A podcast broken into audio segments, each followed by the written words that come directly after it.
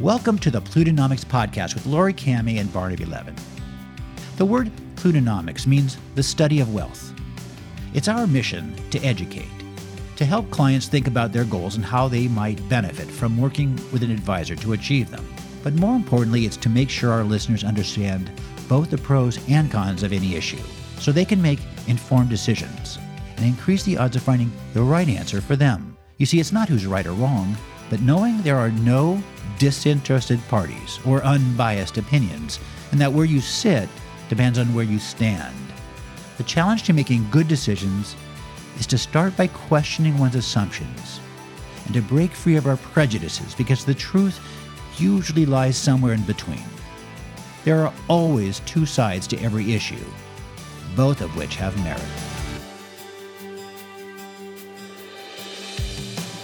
Last week, we discussed energy and, in particular, oil, which has had a critical impact on a lot of the inflationary pressures we've experienced over the past two years, whether it's at the pump, to heat or cool our homes, or as a key ingredient in much of what we make and consume. As oil passed 100, then 120, and just the other day, $130 a barrel, whether it's due to climate related legislation under the new administration, Russia invading Ukraine, or simply demand increasing faster than supply, we asked how much further it would go and what we could do to slow or stop its advance. Are high prices going to be the only cure? Because if prices do go too high, people will stop buying and we'll fall into a recession. Anyway, we hope you'll listen.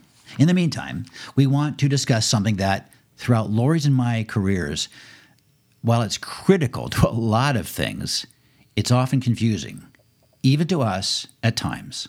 Barnaby's talking of, about everything from foreign exchange to currency risk, and ultimately the dollar's role as the world reserve currency.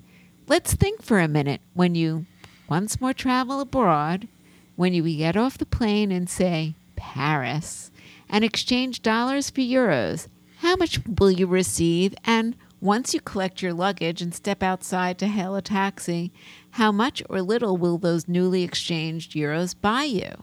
Or when U.S. companies, which receive more than half their revenues from overseas, bring that money home and let us know each quarter how they did, how does that exchange process affects what their profit is? Today, for example, euros are quoted at 109, which means if you divide 1 by 109, a dollar would purchase 91.7 euros. A year ago, if you performed the same calculation, that quote was 118, and each dollar would have only bought you 84.7 euros. In other words, your dollar is now buying more euros today than it did a year ago, and the dollar has strengthened. And why is that? Because it's important to understand that a stronger or weaker dollar has all kinds of consequences, both positive and negative, either as a headwind or a tailwind on, for example, U.S. inflation, on the profits of U.S. multinationals, and on emerging market countries, which have large amounts of U.S. dollar debt. And some of these things don't always make sense, at least not in the world in which we live today. Normally, for example, a stronger dollar would have led to lower oil and other commodity prices because being denominated in dollars, our dollar should have been buying more of it. Yet, as we said last week, we've been hitting multi year highs on the cost of a barrel of oil and all time highs at the pump. Today, the rising dollar has been tightening global financial conditions in general, causing the U.S. and most other economies, especially emerging markets, to slow. And the only countries doing well are those that are the biggest exporters of these commodities, including Brazil, Saudi Arabia, and yes, Russia.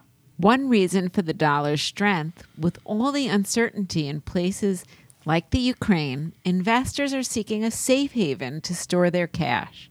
For example, as low as rates are here in the US, they're much higher than those in Europe and Japan, where rates are still negative. Conversely, even as Barnaby said Russia's a beneficiary of higher oil prices, the fact that the ruble recently fell more than 30% overnight relative to the dollar when we and our European allies cut off much of their access to the SWIFT banking system, this has resulted in massive inflation for the people of Russia at a time when they should be rolling in money. As Ben Bernanke wrote in an article titled An Exorbitant Role in 2016, the dollar's evolved since World War II. During the early post war period, under a 1944 agreement negotiated by us and our allies in Bretton Woods, New Hampshire, other currencies were pegged to the dollar, while, as Bernanke admitted, the dollar was loosely pegged to gold. The goal, he said, was to replace the gold standard, which had collapsed during the Great Depression, with something more flexible. In practice, however, the system afforded the greatest flexibility to the U.S., which enjoyed substantial freedom to pursue its own domestic policy objectives, as well as the ability to run sustained balance of payment deficits, which, according to Valéry Giscard d'Estaing, the French finance minister at the time, said it gave the U.S. an exorbitant privilege. The Bretton Woods systems ultimately broke down in part because we didn't live up to our obligation to maintain price stability when we were supposed to be the anchor of it all. But in spite of this, the dollar has retained its preeminence, and part of this is perhaps due to a certain degree of inertia. People have become accustomed to using the dollar in their international transactions, and their willingness to accept dollars only increases the dollar's usefulness.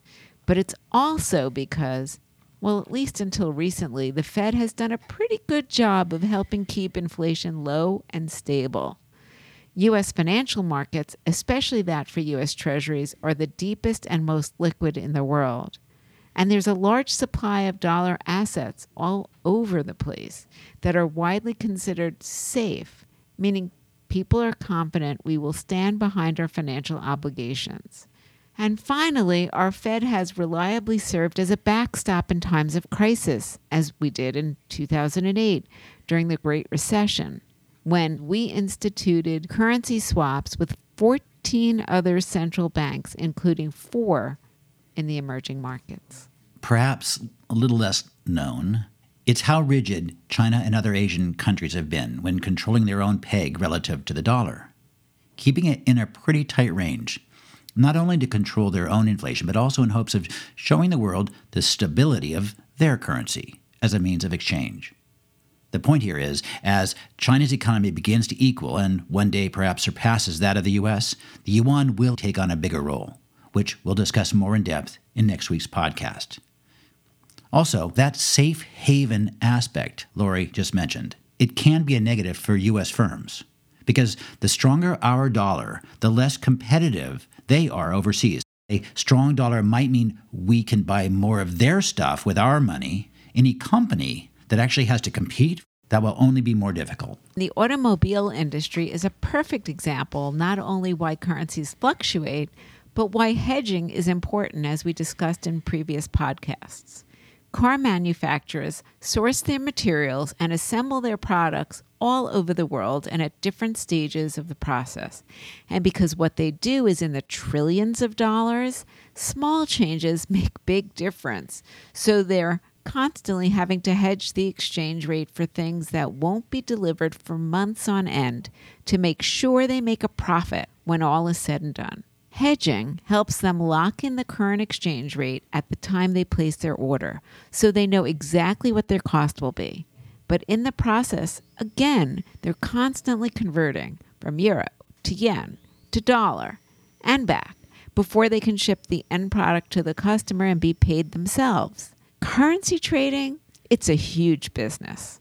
Well, please tune in next week for the second part of our discussion when we'll be focusing on the dollar status as the world's reserve currency and what the implications will be if and when we ultimately lose that status, as England and Italy did before us. This is Barnaby Levin and Laurie Kamhi for the Plutonomix Podcast, signing off. LK Wealth and Asset Management and LCK Wealth are a group of investment professionals registered with Hightower Securities LLC, member FINRA and SIPC, and with Hightower Advisors LLC, a registered investment advisor with the SEC. Securities are offered through Hightower Securities LLC and advisory services through Hightower Advisors LLC. This is not an offer to buy or sell securities. No investment process is free of risk, and there is no guarantee that the process or investment opportunities referenced herein will be profitable. Past performance is not indicative of current or future performance, and any investment opportunities referenced may not be suitable for all investors. All data and information referenced are from sources believed to be reliable, and any opinions, news, research, analysis, prices, or other information contained in this research is provided as general market commentary. It does not constitute investment advice. Neither LK Wealth and Asset Management, LCK Wealth, or Hightower shall in any way be liable for claims and make no expressed or implied representations or warranties as to the accuracy or completeness of the data, or for statements or errors contained in or omissions from the obtained data and information referenced. The data and information are provided as of the date referenced, and such data and information are subject to change without notice. This document was created for informational purposes only. The opinions expressed are solely those of LK Wealth and Asset Management and LCK Wealth, and do not represent those of Hightower Advisors LLC or any of its affiliates.